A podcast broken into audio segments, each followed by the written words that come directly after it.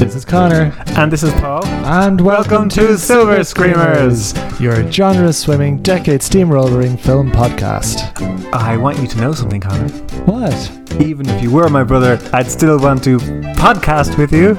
Uh, Did you get nervous there? I was gonna say my mom listens to this.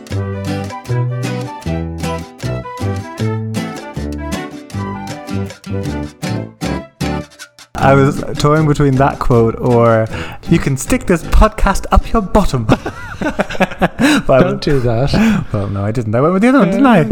You know, I don't know if you can hear this, the glugging of wine. I noticed this on last week's episode when we were with Ashwin, who we had a good few drinks with, I might add.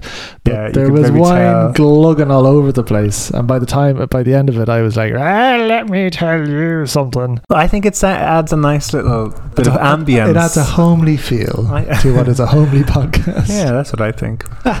well, we're doing this. That was a Friday or no Saturday night. Saturday. This is a Thursday night, so Thursday more. We still got wine.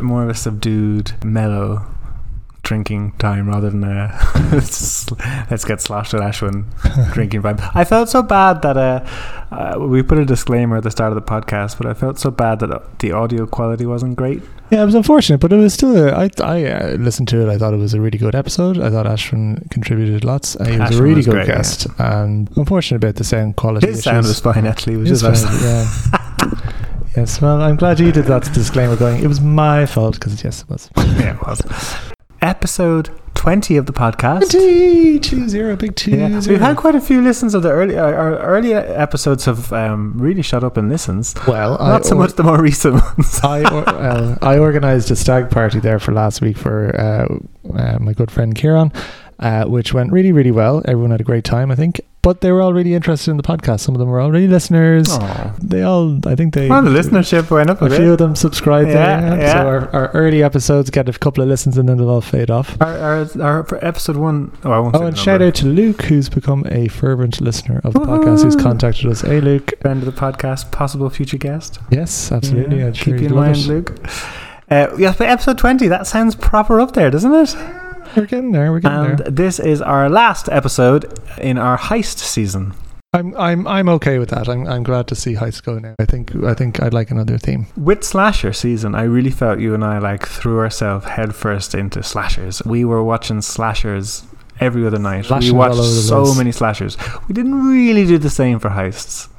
No, and I think life got in the way a bit there because we were just kind of we were being quite busy. Uh, also, I think we got into. And I think you and me are more slashery kind of people.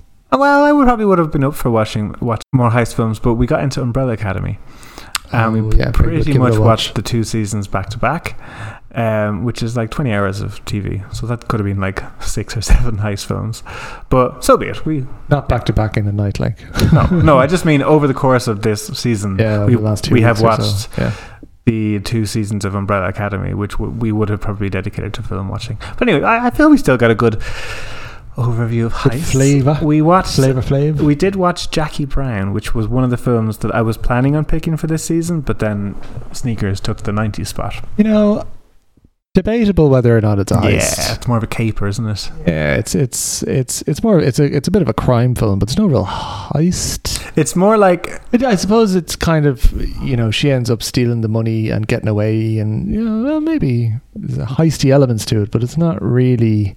does she get the money? What money does she get? Spoiler for Jackie Brown. She, which I would recommend watching, by the way. yeah, it's very good, and uh, Pam Grier is stunning. Pam Grier is such a um she doesn't remind me of another actor. Do you know when you see someone on screen, you're like, oh yeah, I, I get a certain energy that I also would get from another actor. There's no one else that really has her energy on screen, and I, I really liked her energy. Is there another thought she actress? was, yeah, she was. She was very good. Like she, she went through a whole. Like she was very calm and collected, Very strong. calm. She went through funny bits and angry bits. And She wasn't like super co- so confident that she was a bit of a Mary Sue. Like she was, yeah, she was a nice, calm. But she, when she was screen. getting caught by the police, she instantly knew I've got a plan and I am executing this Yeah. plan and I'm getting a buttload of money. Yeah, she was great. I liked her a lot. Um, yeah, of course she got the money. So she she got the. She said to the cops, "I'm bringing fifty grand back." Uh, Last time, yeah. and your man thought it was five hundred thousand or something. Oh yes. Okay. He sent him out with the fifty, and then in the dressing room she kept the five hundred, and then the bail bondsman took it. Right. Okay. Okay. Okay. So the And then- police thought it was a, a less amount. Police thought they got the fifty grand, which is all they were expecting. Uh, yes. Yes. then they she got rid of Samuel L. Jackson, and then she got the five four And then your man was so in love And with she's like, I'm off to Spain. It's like, how are you getting 450 grand through customs? Well, she's a flight attendant. She's been getting money through customs for years. yeah, good film. It's not really a heist insofar as I, I would think of a heist film. as a group of people stealing money from an, or, an organization or from a person. This was more kind of like the jobber of a gangster screwing him out of his loot. Yeah. I feel like with a fish called Wanda, which we were going to talk about tonight, the heist bit is actually really, really minor. You know, in Ocean's Eleven, for example, all- yeah, you're right. it's all about going and The heist this is the heist. opening scene. Okay, so let's uh, get into Fish Called Wanda. But before we do, Con, what are we listening to? So you guys are listening to Silver Screamers, and Silver Screamers is our film podcast where we pick a theme uh, or genre and dissect four films in that theme from different decades. And this week we are covering A Fish Called Wanda in our heist series. Uh, what's your history with this film? You, Basically nothing. I, I actually only remembered at the end I had seen the steamroller scene before, but knew of it. I always got I think it was was it this and Priscilla Queen of the Desert or something I used to always get mixed up. Oh, why? I don't know. I guess Priscilla and Wanda are kind of like wacky names. That's probably I don't this, and the same. Priscilla's early nineties, I think. that's that's the drag queens, isn't it? Yeah. Yeah, I used to always get that. Oh, a fish called Wanda's like, no, that's Priscilla Queen of the I guess about whimsical names. Yeah. I mean, the, Yeah. the film titles. Apart from that, I don't think I'd ever seen this before. So and I- I'm a, I'm I would be a a Monty Python fan, a John Cleese fan, this was one of my parents' favorite films. ever. Growing up, I just remember them always talking about A Fish Called Wanda is like one of their favorite films. Going to get a few extra listens to this one. and yeah, I'd say Mum will be happy. And uh, I remember my dad really not liking Jamie Lee Curtis until he saw this film, and then he became a massive Jamie Lee Curtis fan. Good in like Halloween. I don't know why he didn't like her and other things. Um, Short hair. Probably. My dad hates gay girls with short hair. it probably was that exactly. But I just yeah, and I s- so I saw this when I was about eight or nine, and, and I loved it. But I don't, and I could remember parts. I could remember scenes, but I couldn't remember the plot. And I remember Jamie Lee. I think this is probably my introduction to Jamie Lee Curtis. And our second Jamie Lee Curtis film. Our second Jamie Lee Curtis film. Now in Halloween Con. You said something controversial. You said you didn't think Jamie Lee Curtis was a superstar. Having seen this, Well, I don't think her career uh, overall has led her to being a superstar. I think she's been in a lot of good movies and she's a good actress. But when I think superstar, Jamie Lee Curtis is not the first person pops into my head. Yeah, I, I don't know. I think she, I think she shines. But I think like the contrast between what she did in Halloween and ten years later in A Fish Called Wanda was Oh. incredible. chalk and cheese. This is actually Jamie Lee. oh, we- we- We've we've kind of skipped all the kind of the, the foreplay of the film and gone straight to Jamie Lee. We'll get to that in a sec. The contrast between this is Jamie Lee Curtis doing, I feel, what she's best at. Quite quirky in real life. Yeah, she is quite quirky. Comedy was probably her calling. Well, well, Halloween was, I guess, her big break, and she's continued to do them. But I think, yeah, like True Lies is a similar role to this, though she's more dorky in that. She's not dorky in this, and Freaky Friday as well. Um, Wasn't she in something like was the one where she swaps bodies with Freaky Friday. Oh, that was Freaky Friday. Yeah. I thought it was like all grown up or All Grown Up is the Rugrats TV show when they're teenagers. um, no, it's Freaky Friday. Trust me on that. Well, okay, we've started, gone straight into it, so I do my. so Paul has to do the 240 this week. All right, gladiators ready. Yeah. Contenders ready. Okay, I'm just gonna get into it. Yeah. Okay, so we've got four thieves. We've got Wanda, who's Jamie Lee Curtis, Otto, who's Kevin Kline, Ken, who's Michael Palin, and uh, George's, who's some Tom guy, Tom Georgeson, and they're robbing a bank, and they, they it's successful, and they put the money in a safe, and then immediately, uh, oh, and and Jamie Lee and uh, Kevin Kline are like, we're brother and sister, but it turns out that they're not brother and sister, they're lovers, and uh, they they rat out uh, George's, and he gets arrested, uh, and then they're like, yeah, he's arrested, well, let's go steal the loot, but the loot's not there, and um, uh, so Jamie Lee Curtis decides to inv- to seduce John Cleese, who plays Archie, and he is uh, George's lawyer for the case.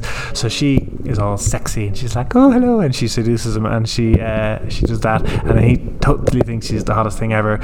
And I'm kind of flying through this actually, uh, and then. Um, uh, Michael Palin plays Ken, and he's got a stutter, and he doesn't.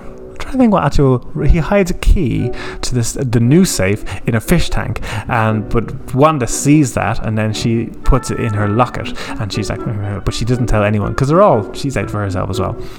And John Cleese is uh, he, he he basically tells Wanda, well, I can hang out with you, but we can't talk about the trial. So she's like, okay, that's fine, I don't care. So they're like kissing and stuff, and then Kevin Kline's like, oh, don't don't call me stupid, and he's like, don't touch his dick, and he keeps on anytime that he John Cleese is close to telling Jamie Curtis where the safe is, uh, Kevin Kline ruins it, and there's all sorts of shenanigans going on.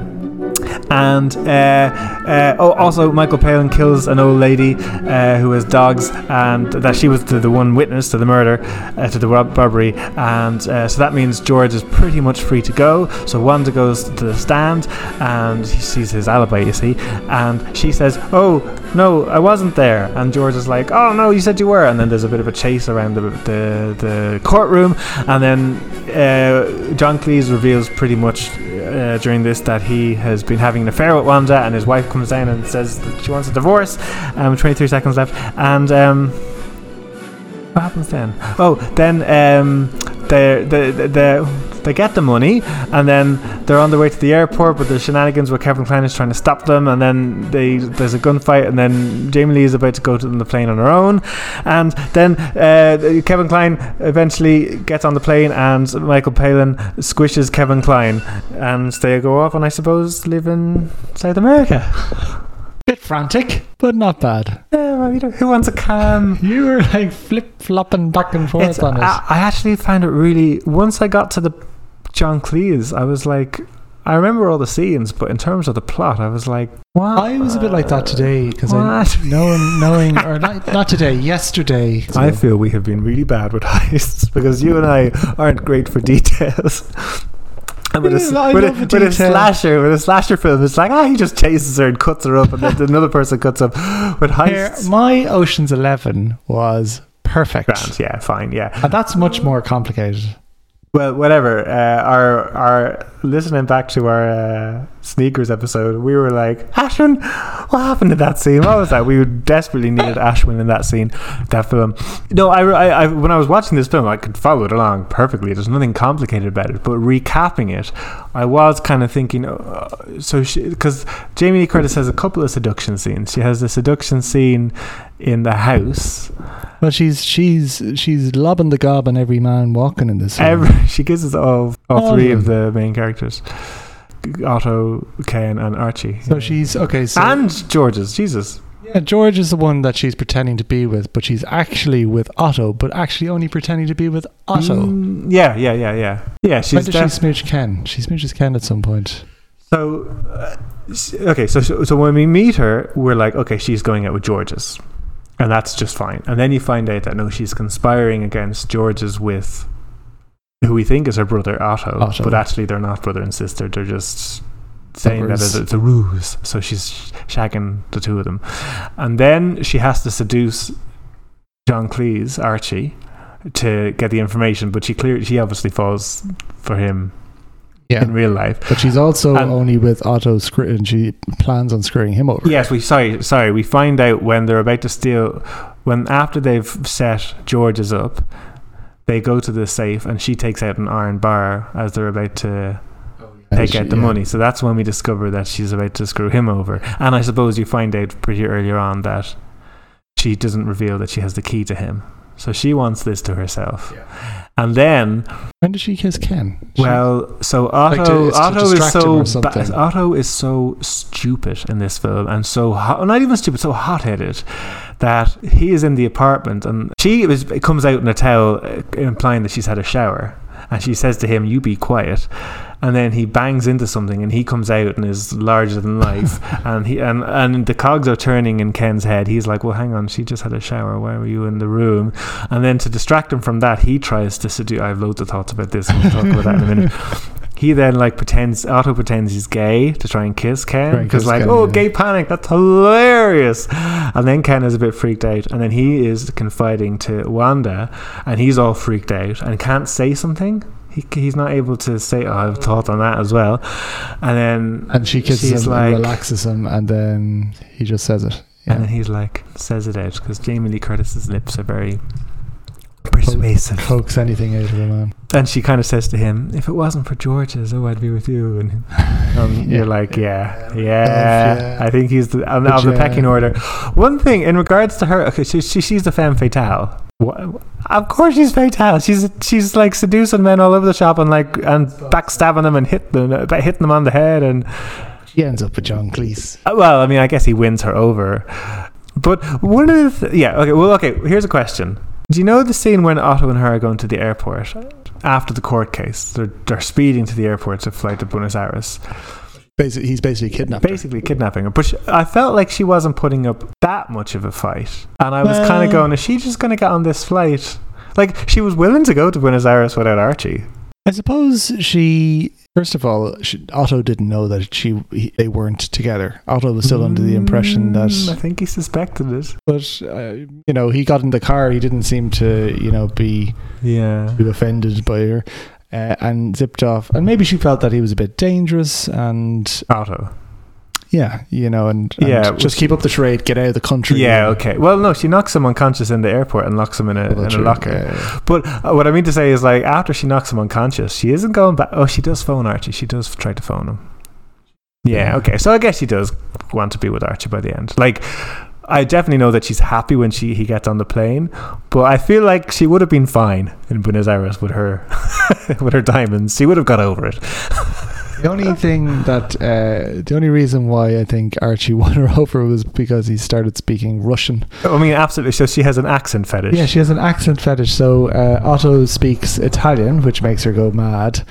And then she asks Archie to speak Italian, and he goes, "Oh, but I don't want to speak that rotten language. Here's some Russian, Dostoevsky, and all this." she, she is. she starts drooling all over the balcony. Like properly, she's like entwined with that rope. And then she said, and then she just stops and she says, "Are you rich?" And he's like, "No, I'm not rich." And then she kind of goes. So I suppose she is then at that moment. She's like, that's the first time where she's like, you know what, this could have this could have legs. This relationship. speaks Russian. Um, and she asks if he's rich because then she wouldn't need the the loot. But he says no, and you, she's kind of like, eh, also, what a horrible question. To ask. like, and he kind of takes it in his stride. He's like, well, because he must know. He must know. Oh, okay. I mean, I have other thoughts about how. s- I mean, Jamie Lee Curtis, incredible actress. Wanda, she's not that great an actress, is she? I, mean, oh, it works. it works. It works because all the guys are thinking with their. flirtatiousness. yeah, but it works because all the men are idiots. Like, I think when she's well, in the courthouse and she's like, That's like- yeah. And she, the, the the costume she turns up with the I big know. blonde wig. But at the start, when she's trying to uh, get close to, so she's Oh, trying to get true. close to John Cleese because she's found the key safety deposit Yes. box, but she doesn't know where that is. And she's reali- she realizes that he's moved the key, and she knows that if uh, he's going to tell anybody about it first, he's going to tell his barrister. And she comes up with this uh, this interesting Character. of an American who's overdoing some sort of research. Both Wanda, funny, both, like- you're talking about Wanda, the character Yeah, it well, yeah, yeah. I thought they did it very. I thought it was brilliant when John Cleese's character Archie, Comes home. from a, a long day of work, and says to his wife, "Oh, I, I won that uh, case." With a big grin on his face, like really proud of himself, and she's just totally dismissive. Who Wouldn't cares? Give Don't two give two tits. When Wanda is approaching him first, she plays on that pride, I suppose, and sort of manipulates that sort of male ego, um, unbeknownst to her at the start, because it's just very nicely tied in the way that, you know, he, he has had his wife not appreciate him, and now he's getting a lot of attention and, and appreciation. Yeah, of course. And she runs over to him and she's like, "Oh my God, you're that famous barrister!" Oh, uh. and she gets it. She says, "Can I get an autograph?" And he signs a piece of paper, and he's totally flattered. Yeah, yeah, yeah. And uh, like Archie Leach, um, and he's like, "Oh my God, you know me?" No, she's like Archie Leash, and he's No, like Leach, and yes. she's like, oh yes, yes. Um, but I It's thought that was really well done. yeah. The way uh, you you saw first, he's getting none of this. Validation or praise or attention in his marriage, and Wanda's there to provide him with. What he Yeah. needed. Yeah, I mean, it is easy to convince someone of something they want to believe. Like every he he was a, a lost middle aged man in a loveless marriage, and then this gorgeous, exotic young lady just treated him, put him on a ped- pedestal. So of course he's going to be. Because uh, uh, he's obviously like he's academically smart, but he wasn't particularly book smart. Because obviously, it was it was quite obvious it was a ruse. And then when he she doesn't even hide the fact that like she's not very subtle. Like she literally says, "Oh, just say my friend uh, George's," Yeah, yeah, yeah. and then he's like, "Oh, for for a barrister not to have an inquisitive or inter- interrogative mind to go, that's a bit. that's a bit dodge. Are you sure you just bumped into me?" Uh, And like, if she had been following him, if she was a big fan of him, and she had been watching his cases, I'm pretty sure she would have known that it was him. yeah, or she would have led with like an email or something. Yeah, yeah, but like I, I found it believable because he was just so enchanted by her. Yeah, yeah, um, and uh, we're still on Jamie, but like John Cleese, like he totally believe that he like they had good chemistry. She, he, you could tell he was smitten. The poor guy just wanted female attention after years of being in a loveless marriage. Yeah, yeah. Though I do have thoughts on poor Wendy. Jamie Lee Curtis and himself also probably one of the funniest scenes in The movie. when she goes over to his house. So she's found out that he's going to be working late on Friday by eavesdropping on a phone call or something. So she thinks, well, maybe I'll just go over to the house and seduce him or something. breaks into his house. Basically breaks into Breaks into his house, and he's like, "Oh, okay." Well, in fairness, he looks kind of happy to see her and he's like, I'm getting mine. But when the wife comes home, they all start hiding behind doors and behind closets and on the floor and everywhere. The French farce. It is a French farce. But John Cleese is amazing in the scene. His facial expressions, how he how he just has this look of shock on his face. He doesn't know what's going on. I think J- John Cleese is a master of physical comedy, and that really comes through here. But he plays the straight man. In this scene, or generally, And generally, Generally, he- well, he plays a bumbling. he bit of plays a, bumbler, bumbler. but he's not the he's not Robin Williams. He's not Jim Carrey. He is exaggerates his English stiff upper lip and then puts that character in Caricature situation of a yes. And it's funny because this very conservative character is put in these outrageous situations and is. it's like screaming and, and like because Kevin Kevin Kline's not playing the straight man in this film and we'll get to him in a minute. I can ask something though. so Wanda and himself are hitting it off, and she wants to get her locket back. So he's invited her to this apartment. Yes, that I thought it was in the. It was at this beautiful loft. I assumed it was in the countryside. It was in central the London. Thames, yeah. So anyway, they're in this apartment or loft or whatever, uh, looking over the Thames. He starts speaking Russian, and she's all getting hot and bothered and whatever. Um, and then she says, "Are you rich?" And he says, "No." And then these other people come in. He's taking off his clothes. These other people come in, and it's all hilarious. Hilarity ensues. But afterwards, he then calls her and says, "Sorry, Wanda, I can't see you anymore." And I didn't understand. Was it because she had said, Are you rich? and she was looking for something that he couldn't provide her, or why? Why was that? I think he was just falling in love with her, and it started off as a bit of a dalliance, but he was falling in love with her, and I think he just wasn't willing to risk everything, risk his throw his whole life away to be with her. But that's after when he had this whole big long speech about how I, I love that you're so free and fuck it. And Yeah, but I suppose I, I feel like he was just like told he hadn't slept with her at that stage either, so it might have been a little bit of a. I mean, you sleep with her? no, those Oh. those two, oh my goodness, they never get a break. like, yeah, that's Otto. the, They Otto go, they go to his apartment the first time. twice. He goes to the, the apartment first time, and Otto I don't his think head she up. was going to shag him then. So they're in the apartment. Uh, and So Otto's crude. just like sticks his head in between them, says, "Don't call me stupid." then, then, then he's taking off his clothes and turns around The, and the, the first time they're kissing, and he goes down to get champagne, and then the mother and daughter come the- home. yeah, yeah, yeah. The second time, Otto just cockfucks them, and the third time is the family. So they don't actually shag. The w- the one thing I thought was unusual about Otto's kind of he was he was very much to her, don't touch his dick. Like you Yeah, know, don't you- touch you his dick. and yeah, then that's they, all he cared about. they literally yeah they literally go through like he's like, what about snuggling? And she's like, I think two million dollars is a little bit of snuggling. yes, I'm going to snuggle him. Uh, What about kissing? what I, I will kiss him for two million dollars. what I didn't really get was that she has clearly been living in England a while uh, as George's girlfriend. Yeah. And I, b- I believe she lives with George's. Like, that's their apartment that they share with Ken. Yeah. So you would think that she's been riding George's. So does Otto not mind about that?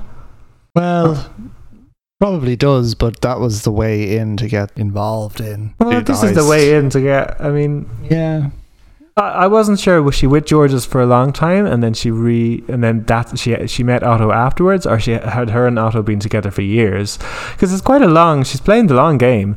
If her and Otto were a couple, and then she came to England. it might. Yeah, it might have been that uh, herself and George. Were seeing each other and then She met Otto afterwards, and then you know, they were having an affair, and then she brought him in on this thing as her brother.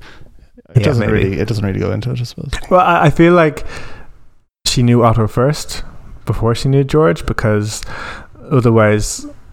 You know, if she had met George first, then she would have revealed she had a brother. So I feel like as soon as she met George, she was like, "Oh yeah, I have a brother, Otto." Who, yeah, uh, it doesn't really matter. I just thought it was a bit of backstory that was interesting. who does have sex in this movie is Jamie Lee Curtis and Otto. Oh yes, Otto. yes. and they have good chemistry too. They do, and she I can mean- get her legs up high. I'm just saying. Uh. Jamie Lee, I just think Jamie Lee is so much. She just strikes me as such a fun person, and, and on set, I just. I get the impression this. We said this about um, sneakers as well. I feel like the entire crew really l- liked hanging out. There was a great Yeah, co- say so, cross chemistry across them all. But uh, apparently, she had to keep covering her face with uh, Pillows. pillows when he was cum- coming or whatever because he was making these weird faces. that sex scene like the it's meant to be funny because the contrast is like how sexy Otto and Wanda are and how like unsexy Wendy and Archie are because like the, they're sleeping in separate beds and he's he's cutting his toenails and his The corns Yeah. at the end of the bed. Are they just flying into the carpet? Oh anyway the so the idea is it's meant to be that jamie lee and otto are like yeah are really hot. But i think that like the, the foreplay was funny with him sniffing her boot and speaking italian it was all funny but the actual sex looked awful it looked so bad he was her he was just like a couple of put the legs a couple of yeah, thrusts and then like funny face. yeah, and that was it. It was like, oh, was she meant to have enjoyed that? Didn't seem like it. you know it's a comedy a, a comedy I know, caper I it's know. it's it's it was to make a point uh, a bit a comparison rather than to actually be a sex scene as such I mean, they could have done a, like a super a stupid over the top one where they were like breaking up pictures on the walls and the door, the bed frame was banging off the wall, and they were like spinning around the room, like kind of a, a Samantha from Sex and the City type sex scene. But whatever, it was fine. I don't. Kevin Kline in this film, I, I, I do find him quite sexy. I don't think I'd find him sexy. He's not really my type at all. No, I do. I think he's quite attractive. Well, it's good like that he was looking sexy in, in the movie that he got his Oscar nom for. For this, his only Oscar nomination. How weird is it for a comedy performance to win an Oscar? Yeah, it's odd that there would be an Oscar nomination for uh, a comedy. Do you, can can you think of another one? I can't think of another Oscar winner. I know a few nominees. Renee Zellweger was nominated for Bridget Jones, which is unusual. And Melissa McCarthy was nominated for Bridesmaids. Can you think of any others? I don't think so. No, it wouldn't be. The Oscars tend not to look favorably upon. And he wasn't nominated for anything else. It wasn't like he. The other way, usually Oscar season or awards season, you got you know nominations Couple of all over the shop, yeah. and then yeah, um, he was only he just nominated for the Oscar, not for a Golden Globe, and uh, he won it. John Cleese and John Cleese won a BAFTA for Best Actor, and so did Michael Palin for Best Supporting Actor. The only Oscar one was Kevin, and it was nominated for Best Director and for Best Writing. And I think Jamie Lee was nominated for something, was she? Yes, and Jamie Lee was nominated for best uh, for Golden Globe, as was John Cleese. So it's not weird how Kevin Kline won the Oscar but wasn't nominated for a Golden Globe or a BAFTA. And Jamie Lee won the Golden Globe, wasn't even nominated for an Oscar. Well, she won a Golden Globe for, or sorry, she was nominated for Best Actress in a, in a comedy or musical. There would have also been a drama uh, award that season because it's just so, te- so it's easier to win a Golden Globe than it is an Oscar. To be fair, I'm not, not, Delicious, nothing against. Jamie, but it's true. you buy a Golden Globe, you win an Oscar. Everyone knows that. I probably wouldn't have given her an Oscar nomination. She's very, she's very good and charming. So the character of Otto, what did you make of him? I thought he, He was great. Yeah. I mean, he was an arsehole. He was an arsehole. I thought Kevin Kline played him very well.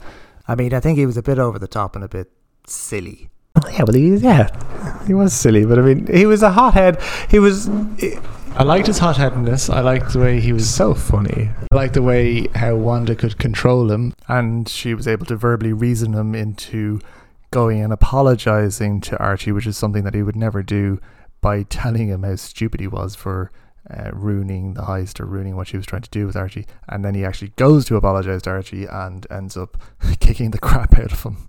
He had no self control. Yes. Absolutely no self control. Like I, I, Wanda is by far the smartest person in this film. Like she is three steps ahead of, including Archie, who's the solicitor lawyer, but like she's still three steps ahead of everyone. And uh, your- Kevin Kline just has no sense, or Otto has no sense of timing and no sense of okay, the long game. So Jamie Lee Curtis' character, as you said, is the smartest character in this. Otto fancies himself as the smartest character. Yes, because just by virtue of the fact that he reads Nietzsche, He believes that he is the smartest. He keeps getting called stupid, which totally d- damages his ego. yeah. He has no ability to Which just goes to, To show you how to take that. fragile he is. about that particular fact. It it's obviously a sore sore spot for him. You feel like he was somebody who grew up always being called stupid. And in later years wanted to do everything to sort of dissuade that fact that he was a, a stupid person and do everything that he could to try and make himself uh, more intelligent, but to a superficial level. And the only way he knew how to do that was start reading philosophy. Yeah, like he he's like okay to combat this character flaw that I might have, I'm going to read philosophy because that will make me smart. Well, Jamie Wa- Wanda ain't reading philosophy, but she is very secure in her intelligence because smart people don't need to read philosophy to boost up their intelligence. He's not an idiot though. Like he No, does he's out- not an idiot. He does no. outsmart. like John Cleese is more bumbling. Uh, Archie is more bumbling. Archie has a gun pointed at him, and he is able to Yeah. reverse it. And he's also like he's so confident. Like, like confidence gets you a long way. Like he totally intimidates Michael Palin constantly. Yeah, Yeah, he realizes that uh, Michael Palin's character Ken has this stammer, and the more uh, unfamiliar with people he is, the worse it gets, or the more awkward he is, the worse it gets, and he kind of uses that against him, and that's probably like projecting his own insecurities onto uh, Ken. Yeah, yeah. It's a hor- it's bullying. The He's bully, A, he's yeah, a bully. he's a bully. And he's also he also tortures him. Yeah. So he's he sticks chips up his nose and uh, knowing that he's a, an animal lover that's in you know has this fish called Wanda that he, he loves he starts eating his uh, his fish which is hor- horrible. Also, Otto has this scene where he pretends to be gay and comes on to Ken to try and distract him from the fact that Ken just found uh, himself and Wanda in the bedroom while Wanda was apparently in the shower, and he was like, "Why were you in the bedroom with Wanda if she was in the shower?" And he sort of chases him out into the hallway and starts to uh, come on to him and pretend that he's gay to make him awkward, to start him stammering, and uh, to t- try and distract from what was going on between them. What did you make of that scene? I mean, it's, hi- it's highly offensive. it's gay panic. I do know of someone who is a newish father who won't spend time with his baby with a friend of his in case people think that they're gay dads. what? Yes. Yes. And I just kind of, when I heard that, I was just like, no. But inside, I was like, who gives a shit? Yeah. Gives a fucking shit. So that is, this is And if somebody says, "Oh, is that your kid?" you go, "No, we're not together." Well, I think the other day was like if they're in a cafe, like just say he had the baby for an afternoon, they wouldn't meet a friend of theirs for a coffee or something. Let's see. I know, fucking hell. So this is I remember one time when uh, Gay Pride was on, and my mother, um, and her best friend, who's uh, who also has a gay son, uh, were in town having lunch. and uh, so they were in town. They didn't know Gay did Pride they was want you guys to marry when they were? No. They were in. He is married now. He's married to the Brazilian. So they're in town anyway, and they realize gay pride's on. They're like, "Oh right, okay, let's go to the parade. Sure, let's hang around." So they go to the parade, and it's great, and it's fun, and all the parades are going past, and they're waving, saying "Hey," and everyone's waving back. Um, and then afterwards, they were saying, "Oh, everyone's so nice and friendly, and it was great." And I said to her, I said to my mum, uh, "Mum, you realize you, they probably thought you and your friend were gay. They probably thought you were like a, an old lesbian couple." And she was like, "Oh Jesus, I never even thought of that." I, I doubt they did. To be fair. yeah, it's just this kind of attitude that like, oh, people might think I'm gay, and that would be the worst thing in the world. Like, and I just that's so offensive. Like, who gives a shit? It's like in the movie, from Otto's perspective, I mean, Otto has no. Otto doesn't give a shit. No, Otto doesn't care, and even when they're out in public, he's like, "Shake that Not ass." giving a shit. and No. I think it's all on. But he is still, though he is still using playing on the.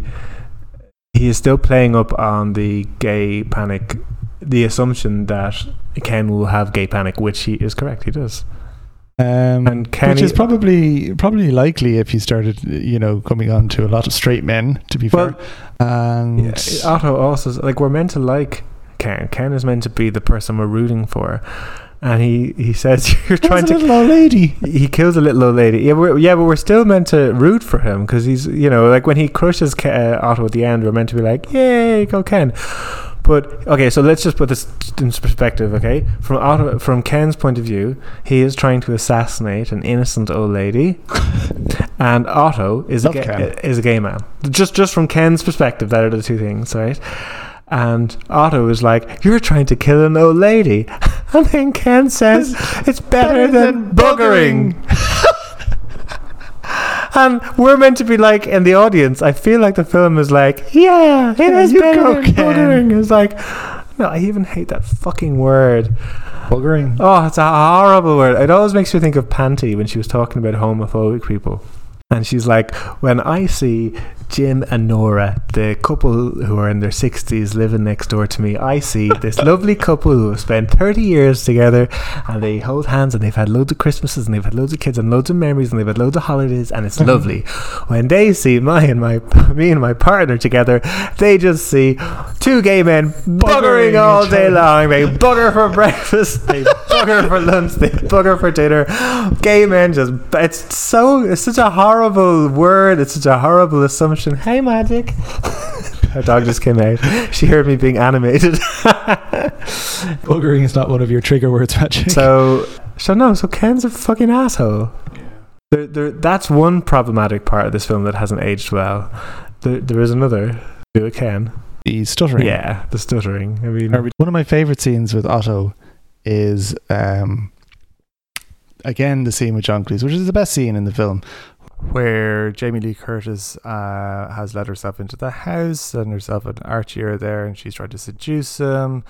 And then, The wife comes back. Otto's come in to say, "Don't touch his dick." and after a couple of minutes, Jamie Lee Curtis finally manages to convince him to fuck off and to get out of the house because she's in the middle of this thing with Archie. Uh, and he uh, turns around and he realizes the wife is coming back, so he hides behind a door. And then uh, John Cleese comes in and realizes it's his wife and kind of screams and goes, "Oh my god, what what the hell are you doing here?" And then says, "Oh, I, I brought you some champagne because you're home so early." But then When the wife questions him about whose car is outside, and John Cleese is like, "Fuck, how am I going to get out of this one?" Otto just appears from behind the door and goes, "Archie, my old lad," and he goes, what the actual? it's so clever. It's like a, a ruse on top of a ruse because uh, obviously he doesn't. Archie doesn't want his wife finding out the truth, and then he's given a lifeline by someone who, but he doesn't have a fucking clue who this he's, person he's is. also like, it's "Who this weird. is this guy in and my so, house?" so he's like, I don't know who this person is, but they're helping me. So, So I'm just gonna I pretend have I to do. play along. John, Cle- if his face in that scene is incredible. so funny. It's in, just like looking around, going, "What's going on? yeah. Everybody in "Who the fuck else is in my house?" Yeah, no, it's, it's, it's What I love as well is that he makes up this entire elaborate lie about he's John Schnurgenbergen Flurgen and he's with the CIA and he's been briefing uh, Archie about something. Goes into this whole backstory, and then at the end, your one is like, "All right, Mister John Blurgen Flurgen Sturgen." Uh, she says it without, Without missing a- a yeah. beat. I think she's a little bit of a, a subtle genius in this film. She's not one of the main characters, Wendy. She's not one of the main characters, and she's really is played to be this horrible person. I nearly made her my thesis of the week, actually.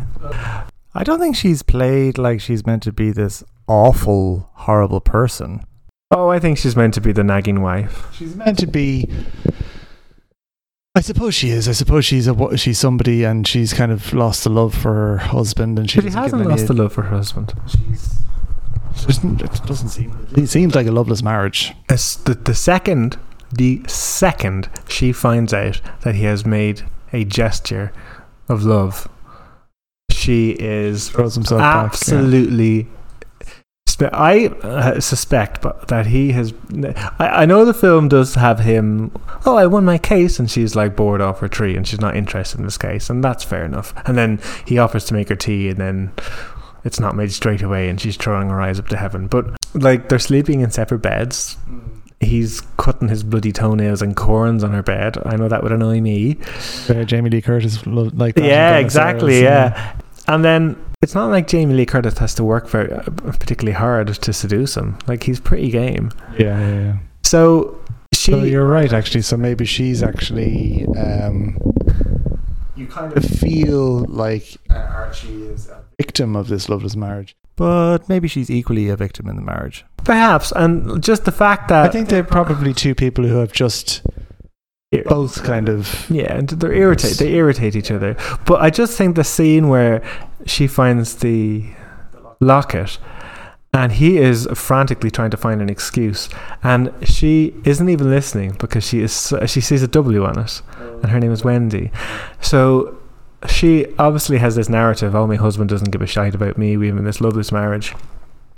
Blah blah blah. He's a, you know, and then it's the second she has a sign that he has done something nice for her. She is throw she and like she she wants to be given They, they, she yeah. is like, like, oh, she wants it i mean like and We're poor, pushing those beds together tonight. yeah and their daughter's like in the next room as well Yeah. like can you imagine like walking in and your parents like having a proper Go at each like proper french kissing and and then when he suggests changing the necklace for something more expensive he's missing the point because she's not interested in an expensive necklace. She wants she's like this is the I s- nicest thing you've ever given to me which says a lot that like th- that this necklace was the nicest thing. Obviously that goes to show you what he had done for her in the past. And he goes to a lot of trouble to give Wanda that necklace back. Like he he literally destroys loads of their heirlooms, loads of their head. Oh, he doesn't. He's a big. Well, he just smash things and stuff. But yeah, I know. but you know, he goes to he goes a Tries lot further big, with James with Wanda than he does with Wendy. When she's like, "I need that locket back, or this ain't happening." Immediately, he's thinking, okay, I need to get this locket back, and he's not really thinking about his wife. Yeah, Come up with this elaborate kind of uh, plot to, to Burglarize his own house to try and make it out that somebody has broken in and just happened to steal this this locket, which then Otto foils because again he's he's stupid. Uh, and ends up breaking in and, and, and beating the crap out of him again. hits him over the head. yeah, that's great. Um, and I'm going. One more thing about Wendy. I actually think that scene where he, like Otto tries to fool her, and like you know that Otto would have fooled Archie. Ar- Ar- she was having. Yeah, he wouldn't have believed any. He would have believed it. She was as sharp as a whip, and she like, my father was working for MI5 Ma- and blah, blah, blah, blah. and Nuke repeated his stupid Made up name. made up name verbatim without missing a beat. She kind of had this look on her face which said, I'm going to remember everything that Yeah, she's saying and I'm yeah. just going to question you about it. And he's quite abusive to her in her house. Yeah. And she's like, back off. I've, I've, she's not a bit flapped. So I quite like Wendy. And that's just uh, reminded me. There's a couple of interesting bits in this movie. Um, you know the way you often say uh, an English movie, You mean like in England, not the language? no, in the language English, Oh, sorry. That well, I wonder uh, in in the movie is- in the movie when they when they speak in different languages, I wonder what they say in How do they other translate countries. Mr. Wagon Wagon Wagon? Blurgen, blurgen, shurgen. So actually, I was reading up on it, and uh, so he says, you know, if it wasn't for us, you'd be speaking German and all this. And he starts saying Deutschland über Oh, alles. yeah, okay. In Germany, I think he says the same thing. You'd all be speaking German, but they, he doesn't sing Deutschland über alles because it's very nationalistic and stuff. okay. um, the Italian he was doing throughout, which is all mozzarella pizza. Yeah, it's, it's bullshit. Um, Which I didn't cop as a kid. in Italy, he spoke in Spanish. Right, okay. And they, they dubbed her to be like, speak Spanish rather than Italian. I wonder what in Russia, what did John Cleese, in Russia, what did they dub John Cleese? Yeah, I don't know actually. Yeah, yeah. That, that's like, um, do you know in Toy Story 3 when Buzz is put to his, his Spanish set or his, his, his Spanish setting?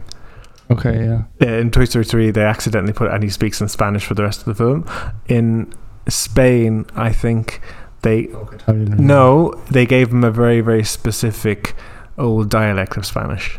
Oh, Yeah. Have foreign languages in an English film. So that's Otto and Wendy.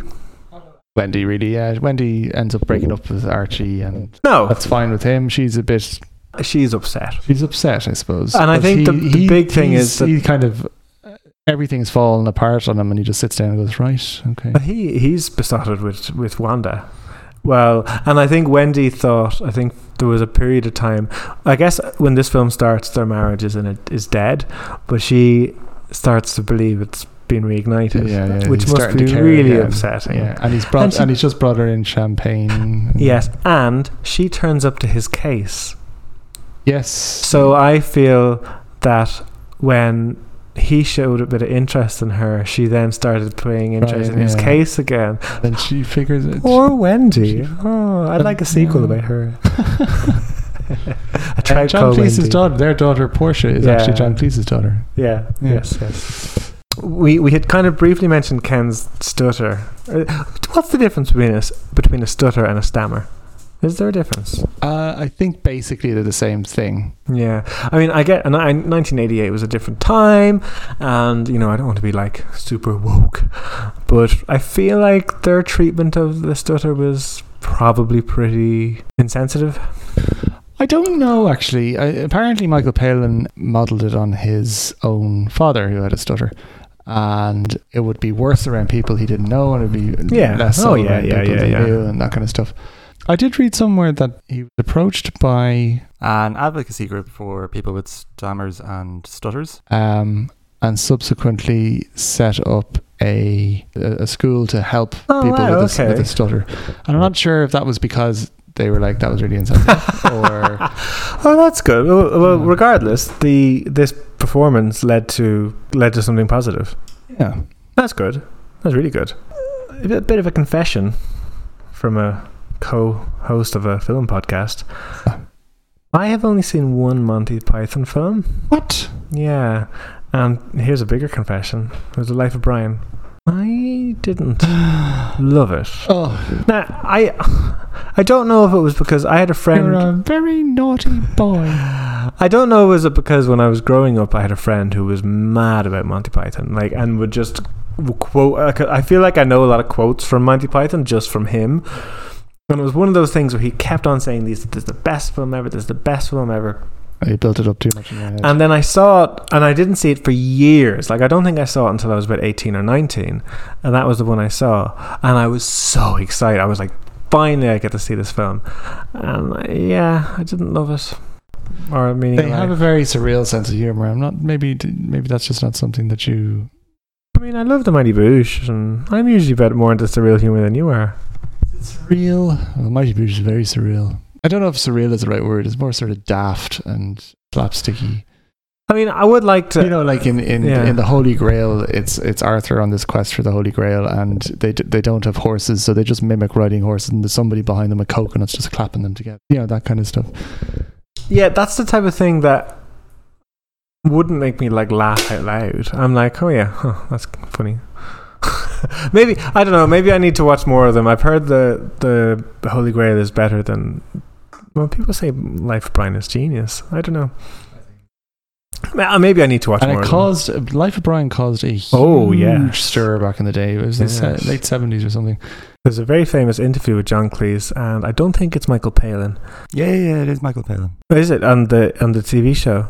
Where there The were chat show with where the priest yes, and the there's yes, yes. bishop as well. And one of those bishops or one of those men, it turns out, was like concealing like horrible deeds. But I don't know. I don't know the details, so I won't say them. But like, I know one of them has a pretty dark past. Let's say. So like, you can get off your high horse. It's in, it's funny because the the bishop there, I don't know if it was the bishop or the other fella, you know, says, "Oh, I'm very disturbed at what I see in the society with the violence and the muggings and the stabbings." And I'm like, oh, okay, Glass houses, yeah, glass churches.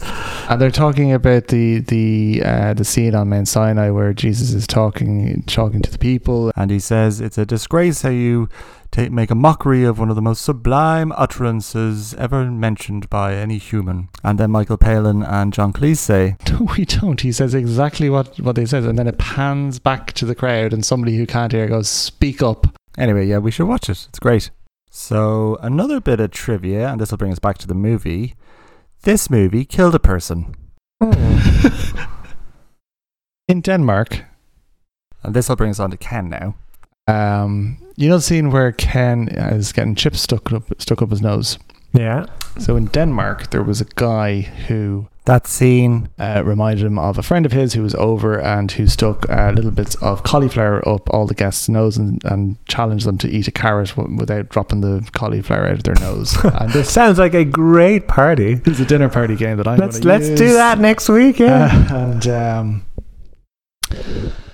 and so this that scene reminded him of this, and he started laughing so much that Is uh, heart rate went apparently between 250 and 500 beats a minute, and eventually he just had a heart attack and died.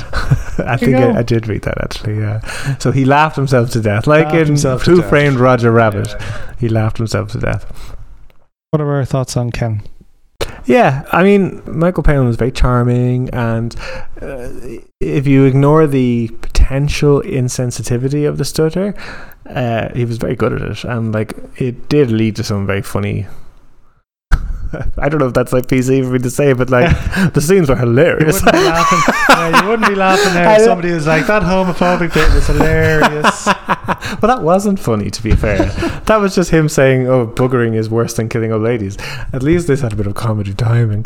Um, no, it was really funny. Like, like very good at playing it anyway. yeah. Excellent. I, I I have to say, my I thought w- it was him because him and John Cleese are barely together. They're only together for one scene, but that Yeah, that was point. that was you could tell you know they worked well together. John, Archie is being so patient. so patient. He's yeah, like- he's yeah. so- everybody else is so dismissive and so dismissive. Archie's being so patient with him, and he's just like, "Take your time, take your time," and then eventually he's like, "Spit it out." Yeah, yeah, just spit it out, which I'm sure was very helpful. And then as soon as he gets it out, He doesn't get it out. He writes it down. he writes it. He can just say it then. Yeah. Oh, must be so frustrating. So Ken is also a lover of animals. He's a lover. I mean, that is a real short fire way to make a character likable.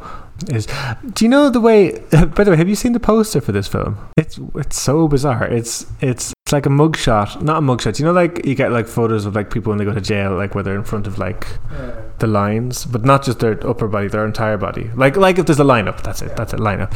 So it's it's Wanda in. Uh, her leopard skin dress she wears at the start. It's John Cleese, it's Kevin Kline, and it's Michael Palin. And then there's this weird fish humanoid. I wouldn't call it a mermaid. Um, like um, oh, what's that movie that won the Oscar?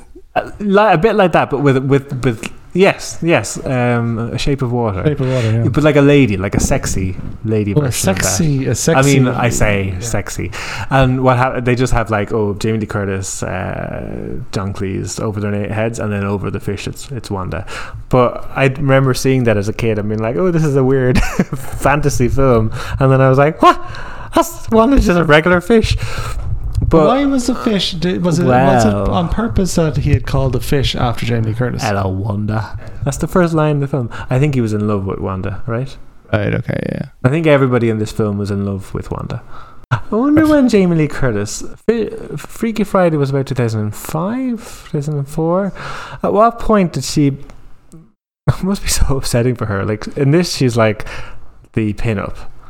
And she's, I think she still has that in True Lies, even though she is a mom and that. But at what point did she stop getting like sexy roles and start getting? I don't like. I mean, apart from this, did she ever have a sexy role?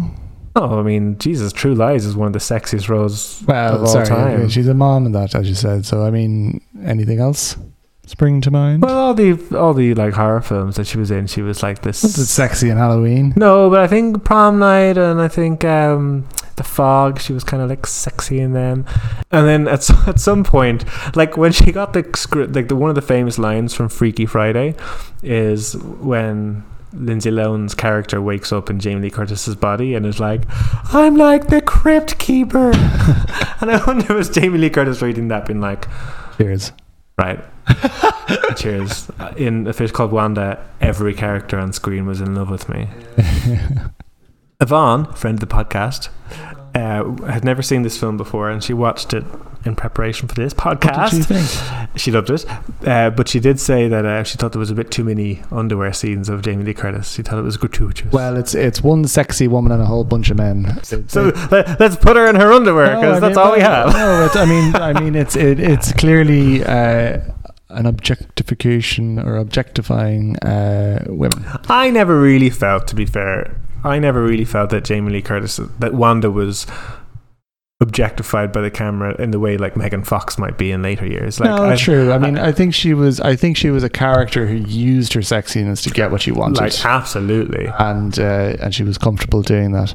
I think though, though, kind of British humor, you know, the Carry On films and all that. Yeah, they, they do kind from of that. Yeah. objectify women in those. They do, ways. but I, I, I felt that Jamie Lee Curtis used it as a as a tool, which makes it okay. because she was in a very masculine world, cri- crime I, mean, world. I stuff. suppose you could argue that like it's like Lara Croft being like I'm in control of my sexuality and still having her boobs out. She's still Yeah. being leered on, but I don't know. I don't know. I didn't. It, I didn't. I, I also said to Yvonne, if I had a body like Jamie Lee Curtis, I would probably wear my underwear all the time as well. And Yeah, uh, Paul, you, you don't have the female experience. and uh, Yvonne agreed. She was like, yeah, yeah. To be fair, to be fair. so yeah, so Ken, I really like that he had his own. He was probably the only character that had his own subplot, Yeah. which didn't involve any of the other yeah, main for it, characters. Yeah, Uh, so he had three scenes. There was a woman with three dogs. worst assassin ever. Worst assassin ever. There's a woman, an elderly woman with three dogs, three little uh, Yorkshire Yorkies, uh, who had uh, witnessed the robbery, and The main thief in prison, George. Not really any point to talk about him. but um, My son. Just Oh, kept on saying, my my son, son." my son. he sent, sent him off and said, "Kill this one, and then I'll get off." So he goes three times and kills one of these Yorkies each time. Then he's an animal lover. How does he do it again? What's the first? The first, First- one is he gets no. The first one is the dog, or sorry, he gets a Doberman. Trying to kill this L one, and uh, it ends up grabbing one of the Yorkies. I mean, fucking hell. With the, he was he, Uh, sorry, he was planning the say- Doberman to like to savage the old this old lady Yeah. to death, and also like if he's an animal lover, clearly they would be pretty easily able to trace back that Doberman, and then the Doberman will be put to sleep. So like, not thinking very far ahead, But the Doberman takes one of the puppy, one of the takes one of the puppies. Okay. Uh, second, I just think, can you think of a more violent death for an other? That's so disturbing. This Doberman ripping her apart. the second one is he tries to run her down, and I mean, that's probably the most. sensible. I mean, uh, just in terms of direct approach. the most direct one that doesn't seem like this woman is the lead witness in a a bank robbery trial. So the one that at least looks like she got assassinated. it could at least it could look like a hit and run. Doberman's probably I know. I mean, it's pretty. I mean, if that had worked, I mean, it'd be pretty. You'd need to put a lot of work to get a Doberman to savage a particular person. well. It's okay, so stupid. but that putting they that wouldn't- aside, they'd be like, putting- nobody'd be stupid enough to do that. Putting that aside, the uh, running over with a car with the two dogs. The two dogs are clearly going to get hurt. In blackface as well, by the way. Uh, Jamaican blackface man. Yeah. Um, was he in blackface? He wasn't just wearing the hat. I don't know if he was was in blackface or he just kind of put like blackened his face so she couldn't tell her. I don't know. I, I think it was. Yeah. um, but he had dreadlocks on and a, and like a. a, a to blame some black man. Some black man probably get arrested for. so the dogs are clearly going to get, get hurt anyway. One of the dog dies, but if he actually hit her, probably both dogs would have died. So that was a silly idea too. If he's an animal. Yeah, these scenes were just uh, they were And just brainstormed quickly. And then the third one is that he shoots a big, heavy, metallic safe. It's like the Roadrunner. Yeah, exactly. Hanging above the entrance to this building, her building, her apartment building. And he's got a sniper rifle. You think, like, okay, He's she's going to shoot, her. her. He's just going to snipe Well, her. I was thinking in that scene, but like if she's assassinated, it'll obviously tie it Yeah, to. yeah, yeah. So I guess that's why he didn't just shoot her directly. But even still, he shoots the thing. It doesn't fall on her. It falls on one of her dogs, and then she has a heart attack because all her dogs are dead and dies. yeah, And he's dead proud of himself. he's upset at first because he loves dogs, and then he's like, "Yay!" And he ain't subtle either, is he? No, Like yeah. him and George are literally doing like a conga line in jail after she's died. Otto had bet him a pound, a pound, that he wouldn't be able to kill the old lady. And I mean, technically, he didn't. Um, If I was Otto, I'd be like, "Don't like give me that pound." so Died of natural he's, causes. he's so I love the way he's so proud of himself that like you owe me a pound. How irresponsible are the police to have the lady walk without a one-way mirror? Obviously, you What? when the police are got the, the lady who's a witness, Oh yeah. And Oh yeah. They're just like They're walk just in front of them like there. right in front of them, like, oh, this won't be a danger to the old lady's yeah, yeah. life. Yeah. So it's not as if your man would be like, I wonder who saw me. It's like, oh yeah, this owl one saw me. Uh, yeah. So her, that actress, um, let me get her name. So I recognize her straight away, and my first instinct was that it was Oh, the, The grandmother from the Witches.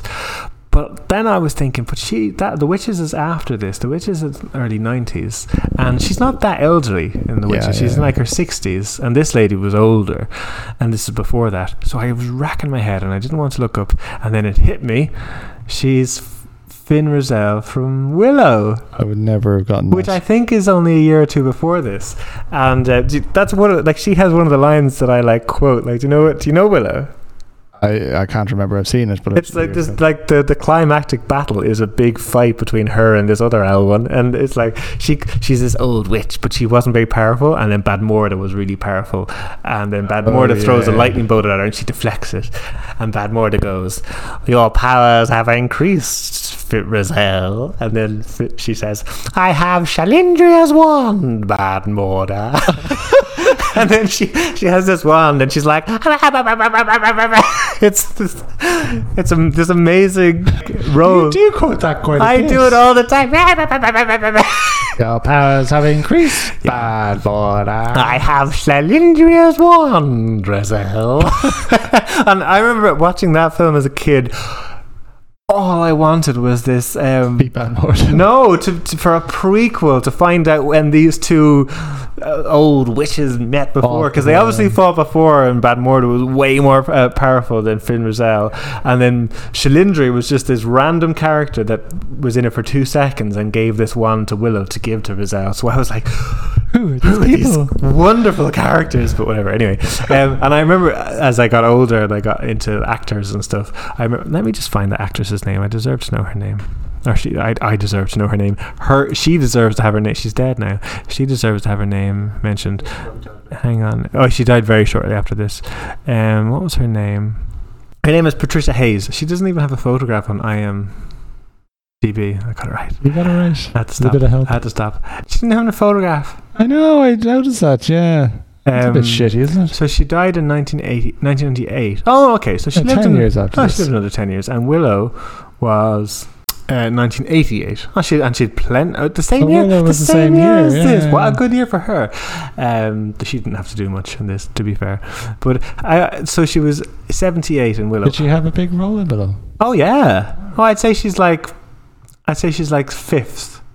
Right, okay. She, she they Willow discovers her quite early on, but she's a, a muskrat, and it's just her voice. And then about maybe in the last third, he's able to turn her back into an old lady, and then she's in. That's a, a handy number for her, isn't it? I don't Ah. have to actually be in it. I just have to talk for. yeah, and then of but she gets like an action, like the climax of the film is her, her at seventy eight years of age, being on theatre in London, gets this action role in a George Lucas film. How awesome is that? Warwick Davis is only like eighteen in it, and he's so Oh, good. yeah, he's yeah. a br- he's a great actor. He's a really good actor. I wish he did more serious acting. He he kind of went into comedy, and um, now um, he was a serious. Uh, oh, not Wookie. Uh, What is it in, in Star Wars? um, no, Wookiee's Chewbacca. Oh my God, Connor, this is- Ewok. Ewok. Yeah, he wasn't Ewok. He was, and he was only like eight in that. Yeah, God, he would have been. Yeah, so he obviously George Lucas knew him because he Yeah, but like Right. he didn't have to do any acting in Star Wars. Like and, he, like did nothing, and then Ricky Gervais found him. and He had to. oh, that no, I'm that's joking. not true. He was in Gulliver's Travels. I'm a big fan of Warwick Davis. I think he's a great actor. Anyway, that's all I have to say. So that's uh, what's that actress's name? Patricia Hayes. Hayes. let's move on to John Cleese. John Cleese. He's always brilliant. I'd say this is probably his biggest mainstream role. I think this is probably one of the most successful films he's been in. Yeah, and he wrote this as well and co-directed it. Yeah, so you know this. Go on, sorry. He only co-directed it because the studio was afraid that your mom is really old and was going to die. But he was like, "I'll sign my name to it," kind of. Uh, and John Cleese said, "Well, if he does, I'll take over." But he didn't. Have that was gracious of him to. Yeah, he's great. He's so good. I mean, I do have I I have thoughts on John Cleese the person, which I might talk about in a minute. But let's talk about Archie He's a- first. Archie is a lovable, bumbling toffee guy who has not been particularly pleasant to his wife, probably as we've seen. And he's looking for something more out of life, and Wanda comes along and sort of saves him. Wanda um, just injects life into him. Granted, he doesn't actually know Wanda. Oh no! Not at all. And it's very likely when they arrive in Buenos Aires. Buenos Aires? Yeah, that they'll have a bit of a, That a shag suddenly and a fling, and then they'll, they'll go. Oh, right, suddenly what be like, now?" she is like, hang on now, I've been dating gangsters the last couple of years, and he is like, I've no, you know, But I think maybe they balance each other out well because I don't think I think she just wanted to get rich, settle down, have a nice life, that's true. and she's kind of done that now. And he wants a fun and exhilarating person who will kick him up the arse and get get him out and go and do stuff. Um, and they've kind of they they balance each other out nicely. Yeah, I mean, he literally abandoned. Not only does he abandon his wife, he abandons his teenage Yeah. daughter. Like, like, and poor Portia is projected as this like irritating character, but like, sh- the only thing we know about her is that she would love to spend time with her parents at the pub, and that she's really self conscious about her nose. Silver spoon and all that. I'm sure she's she'll be fine. Yeah, she'd be great. She'll be fine. Um, John Cleese probably put that in saying my actual daughter has something. yeah, oh my god, imagine your father wrote a script and was like, Oh, I picked this role for you, and your only line is, My nose is horrible. Thanks, Dad. As well, John Cleese has a surprisingly good physique as well. Yes, he does. I- I always kind of think he's a bit of a string bean, but when he strips off and then you're like, oh, right, I suspect he wrote this. We know he wrote this. So out. I have no doubt in my head that as soon as this script was written, he was he phoned a personal off to trainer the gym. and he was like, "Right, I have to be naked in about six to eight months, and I need to look good. decent. Yeah, I need. To, he looked no, he did good. look good. Yeah, yeah, he he looked did, very yeah. good.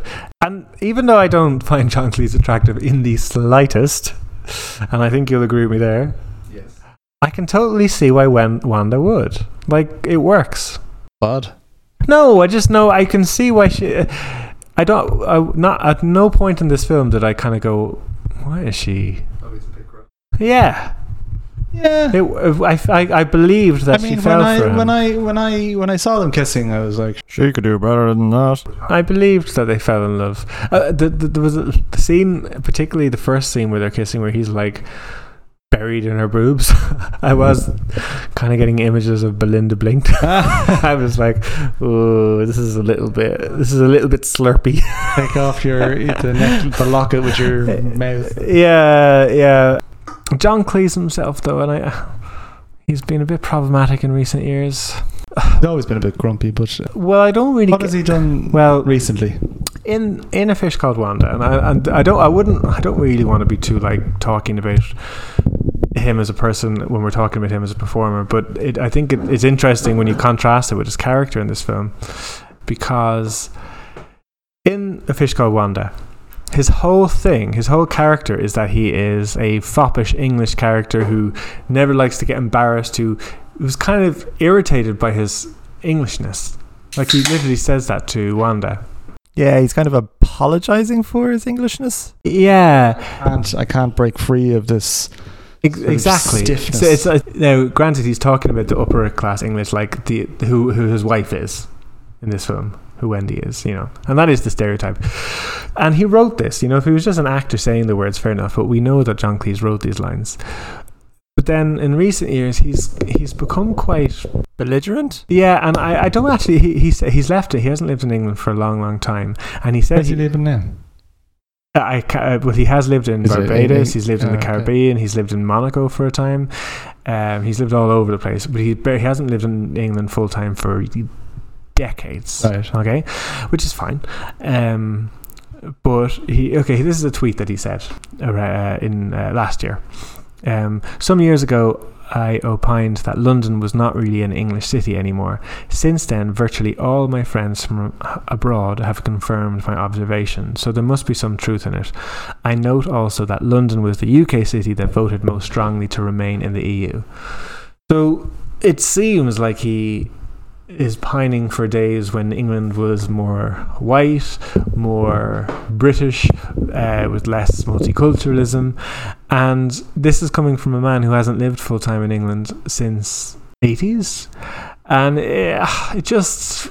It's just, uh, and it's also coming from a man that his most successful work uh, was playing a character that he wrote who wanted to escape that stiff upper Wanted to get to Buenos Aires. and- Yes, yes. And John Cleese himself has lived in the Caribbean for years, and is now com- is complaining about all the migrants living in London, London. It's like, uh, what do you think? I had heard that he was being problematic uh, in in what he was saying. I haven't actually followed him, and No, no, don't- I- I just did a little bit of research. tweeting or whatever. Yeah. but, um, He's also been a bit dismissive to Irish people and Irish names. so He he's kind of said he's made fun of kind of like I mean I I have no problem with people making no, I don't mind names. that, but he's kind of been a bit more. It's been a little bit more mean, um, mean spirited. But uh, he's not saying these things sarcastically, obviously. No, he's not. um, and maybe his Englishness, maybe that, that character he was trying to escape has caught up with him in later years. Yeah, I mean the, the the the cliche is that the older you get, the more conservative you get. I th- I suppose I just I I have a, a particular problem with someone complaining about migrants in a city when they themselves don't live in their home city. It kind of reeks of the you know it's, all, it's it's fine for me to travel and live Yes, elsewhere, but yeah, not anybody should live in my town. Yeah, yeah. Um, and I know some of the other Monty Python people have come out and said uh, publicly that they disagree and they think that London is a great city and, you know, blah, blah, blah. Anyway, I just thought that. I, Yeah, again, grumpy old fart of a man. yeah. Yeah. But uh, in regards to this film, Fish Called Wanda, great. Yeah, fantastic. Brilliant, actually. A couple of years after this, actually, he would have been Q. Oh yeah. Started that '95, so it's about I, I'm years not very this. familiar with my '90s Bond films. I've only seen them Pierce once. Brosnan ones. I've watched all of them, but only once. Uh, So, and I, and I would have seen them when they were released. So I wouldn't be because he wasn't in any of the Daniel Craig ones. No, I don't think so. I don't think did I he? think Did he, Another did, Day, he, he didn't like hand over to to the Oh, there's like the young lad. No, no, I don't think so. Okay. He, he's the kind of actor who pops up in I won't say cameo roles, but like little kind of bit parts here and there. Like he was in Rat Race. Great, I love Rat Race, and he was in Rowan Atkinson was in that as well. yes, was- yeah. but m- much bigger role than John Cleese.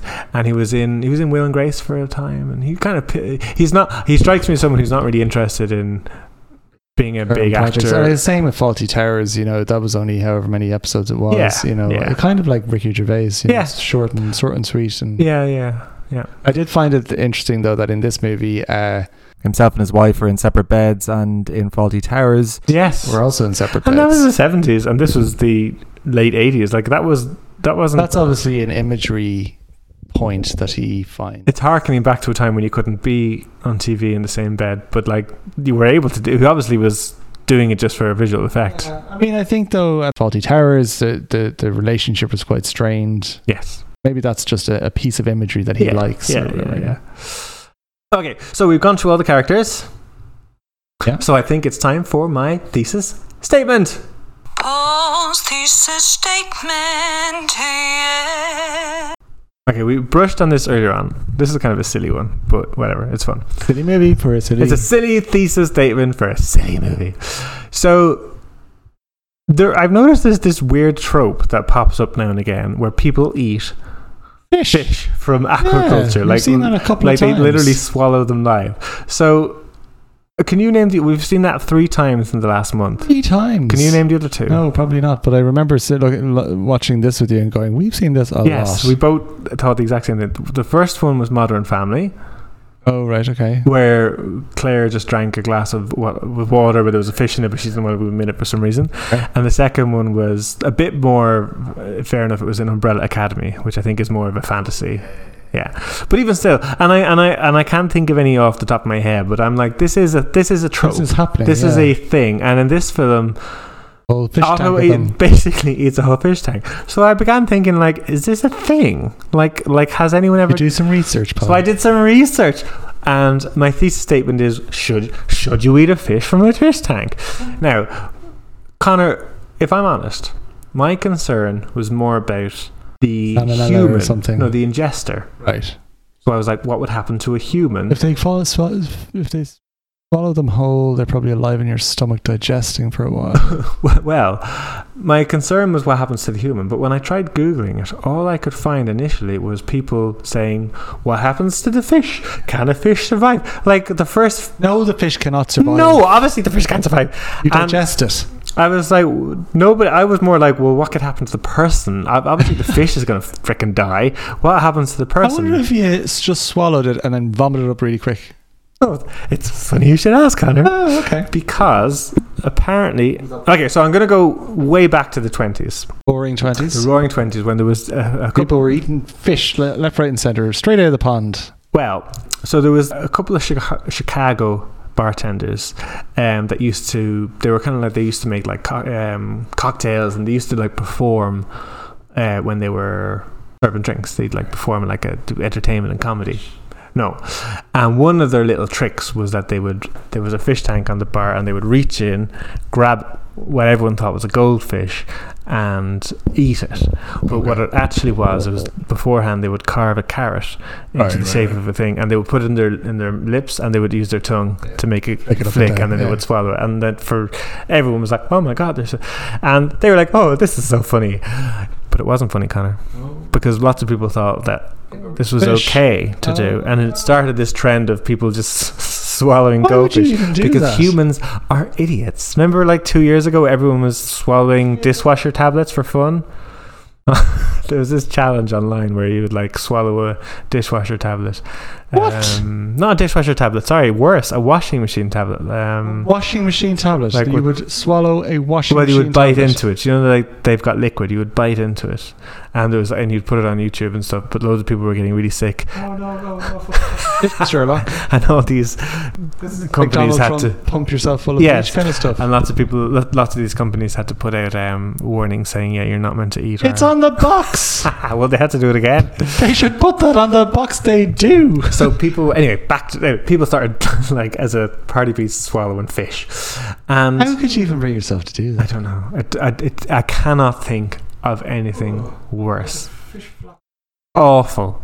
So it got to a stage that that it even happened on what was that show? Jackass. Remember Jackass? Pass him. And Jackass asked the thing. Can I swallow a fish and will it still be alive? So, so he swallowed a fish with a shit ton of water and then like threw it up. I actually. Uh, oh, you're getting sick thinking about it. All right? I did, it was disgusting. And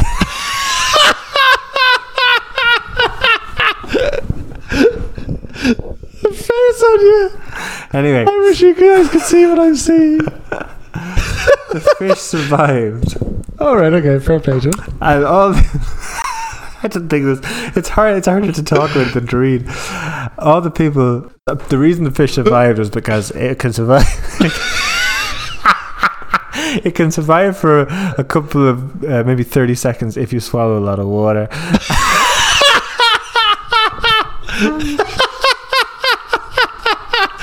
if you swallow a lot of water, water, water. Okay, I'm gonna power through this part. Um, anyway, anyway, uh, but it, it's very likely they'll, they'll die from stomach acid and they'll drown and stuff. You're crying with the vomiting. Okay, but my main concern was for humans because I was like, would Otto survive?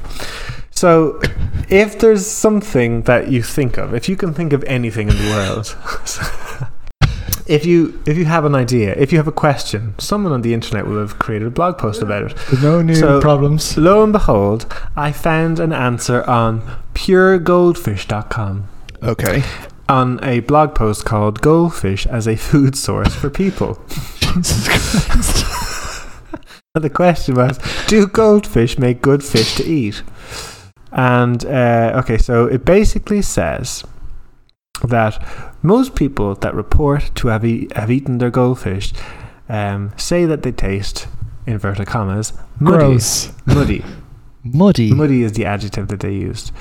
Um, and as goldfish typically only eat goldfish food, the flakes that you put, know, the flakes that you put in. If you really want to know the taste of a goldfish, just put one of these on your tongue. I think I did that as a kid when I had well, a now you know what a goldfish. tastes like. Kind of salty or something. Eating raw goldfish, however, is a all caps very bad idea. Consuming raw fish carries a higher risk of parasitic transmission, especially pathogens such as cap, capar, capillaria, intestinal worms, Connor. Worm infestations in goldfish are pretty common.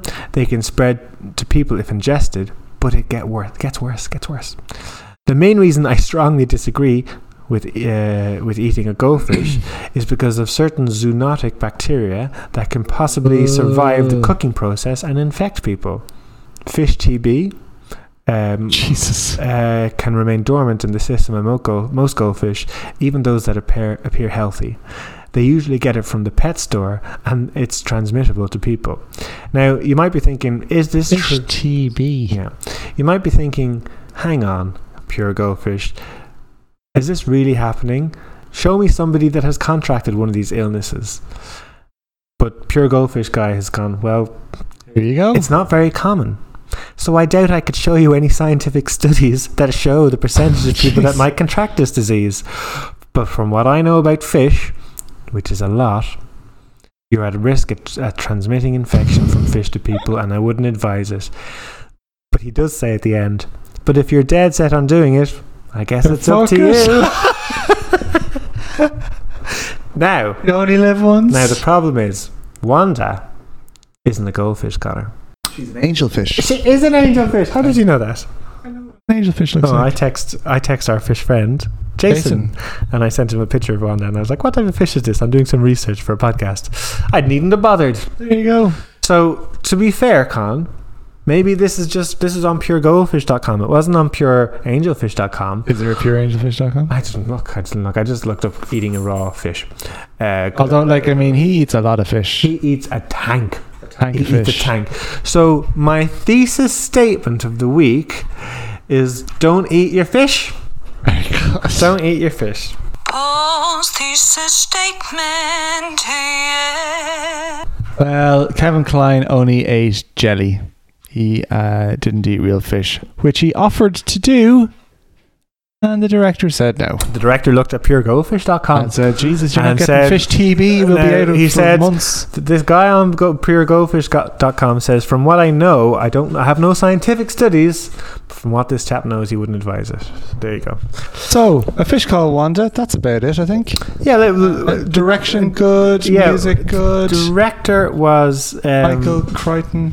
No, Charles Crichton. Charles who Crichton. really only did I'd never heard of him before. He just did TV movies really and TV yeah. Uh, I guess he was John Cleese's pal. But this is a really nicely directed film. Yeah, very solid. The music it's, it Not- not a wasn't lot to say, to be honest. excuse me, it wasn't anything to it was it was If you want good music in a film, listen to Jackie Brown. oh my god, Jackie Brown's music. I mean Tarantino has such good taste. Um the, the diversity it does pass the Bechdel test the Bechdel test, but just by the skin of its teeth. Do you know how? The mom talking to the daughter? Yeah, Wendy and Portia, not not Wanda. It's a small cast, though. I mean, it, uh, it's it's a small cast, all white, bit of blackface, which is not great. A bit of homophobia. Qu- quite a bit of homophobia and a little bit, little bit. Usherphobia. Ab- would you call that ableist?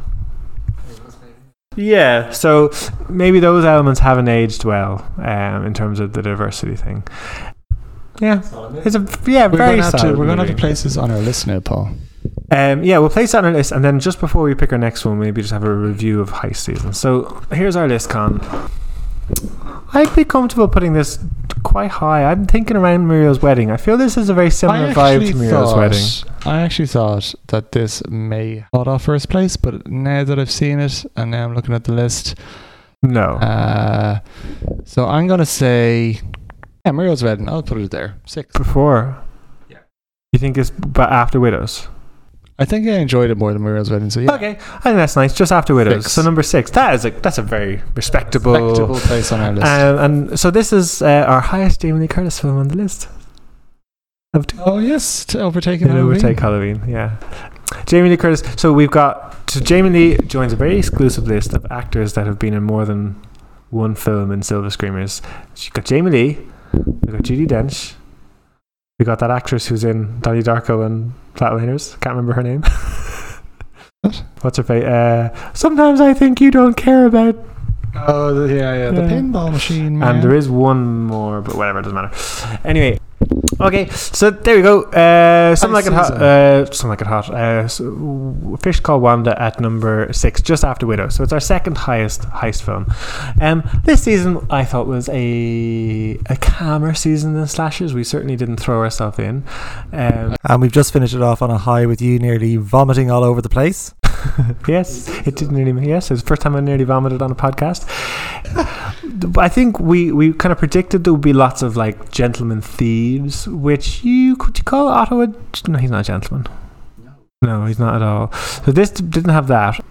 This had a femme fatale in it, which I don't think I don't think you'd call Viola Davis's character a femme fatale. No. Julia Roberts definitely no, neither was Julia Roberts. You could maybe call Mary McDonnell a femme fatale in sneakers that like she kind of seduces your man and stuff. That's just about.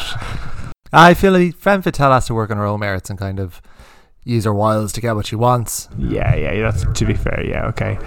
Um, so it doesn't really follow most of the tropes of a, of a typical heist film. Like you said, the heist is at the very start of this, and it's out of the way quickly. So there's none of the, yeah, a lot of the tropes that we had talked about with the other films, like the blueprints and the planning and the the last minute hit. You could argue they're all trying to heist from each other. Yeah, yeah, yeah. Um, but it's of the four films we've seen, this is the the heist it really takes up the least amount of time. Even with each other, like it, they're making it up as they go along for most Yeah. part.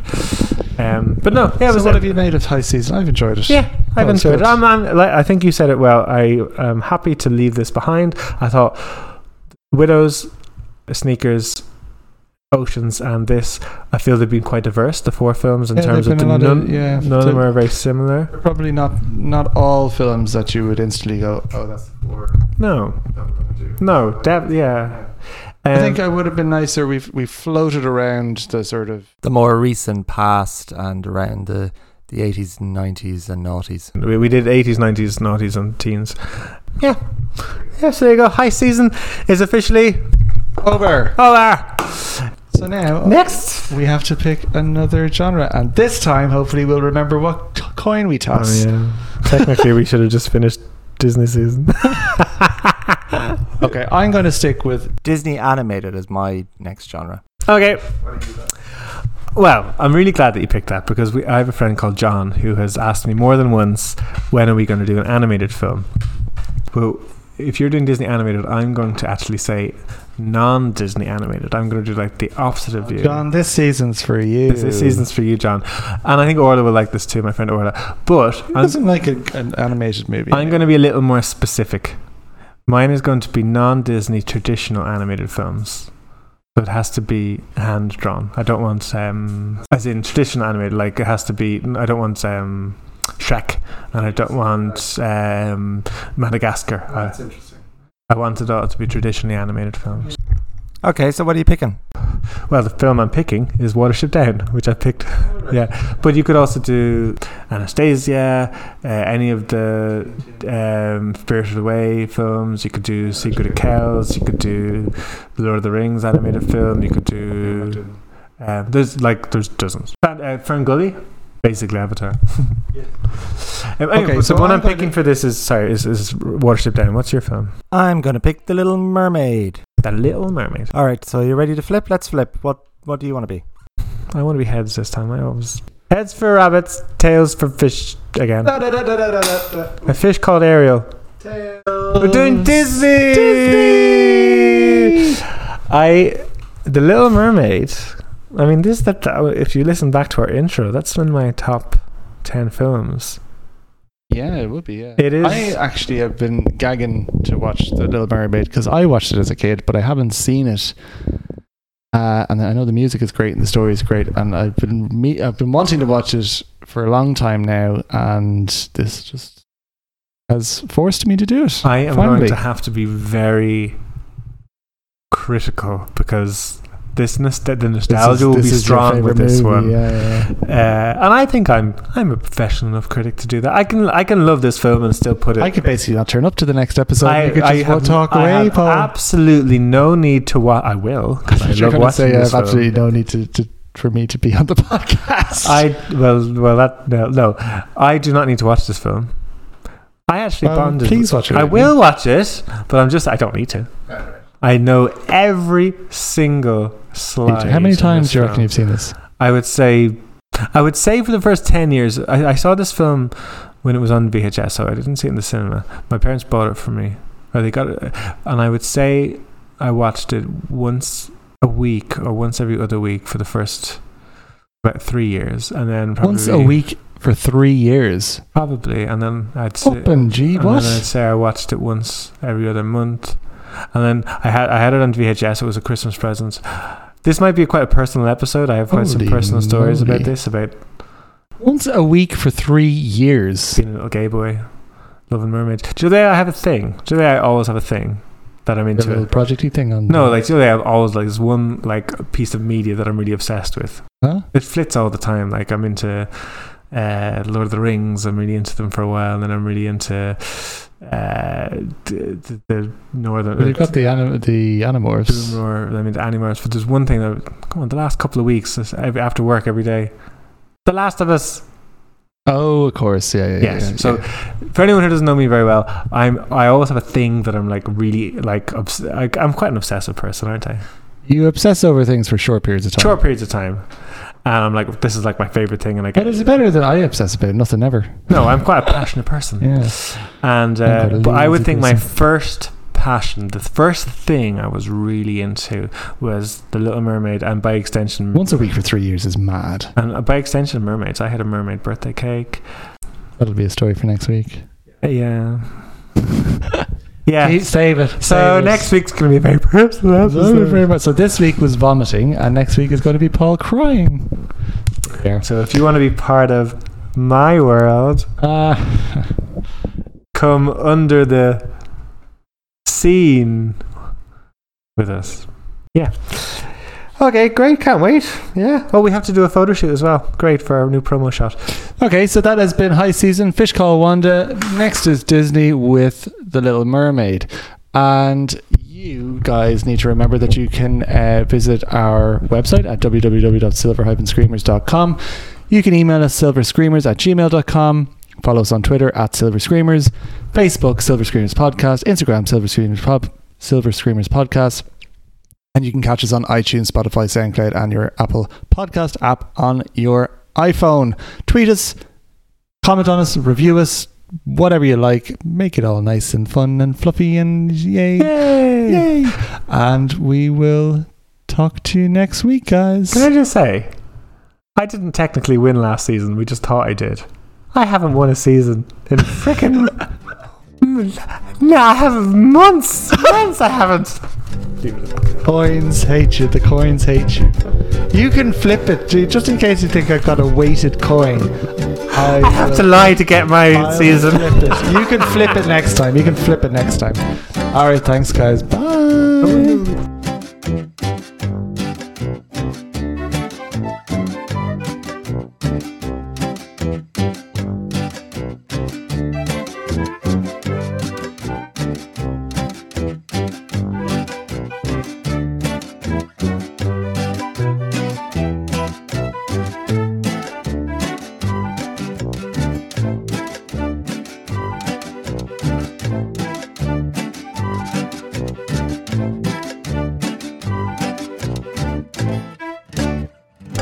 Can survive for a couple of uh, maybe 30 seconds if you swallow a lot of water. Swallow a lot of water. Swallow a lot of water.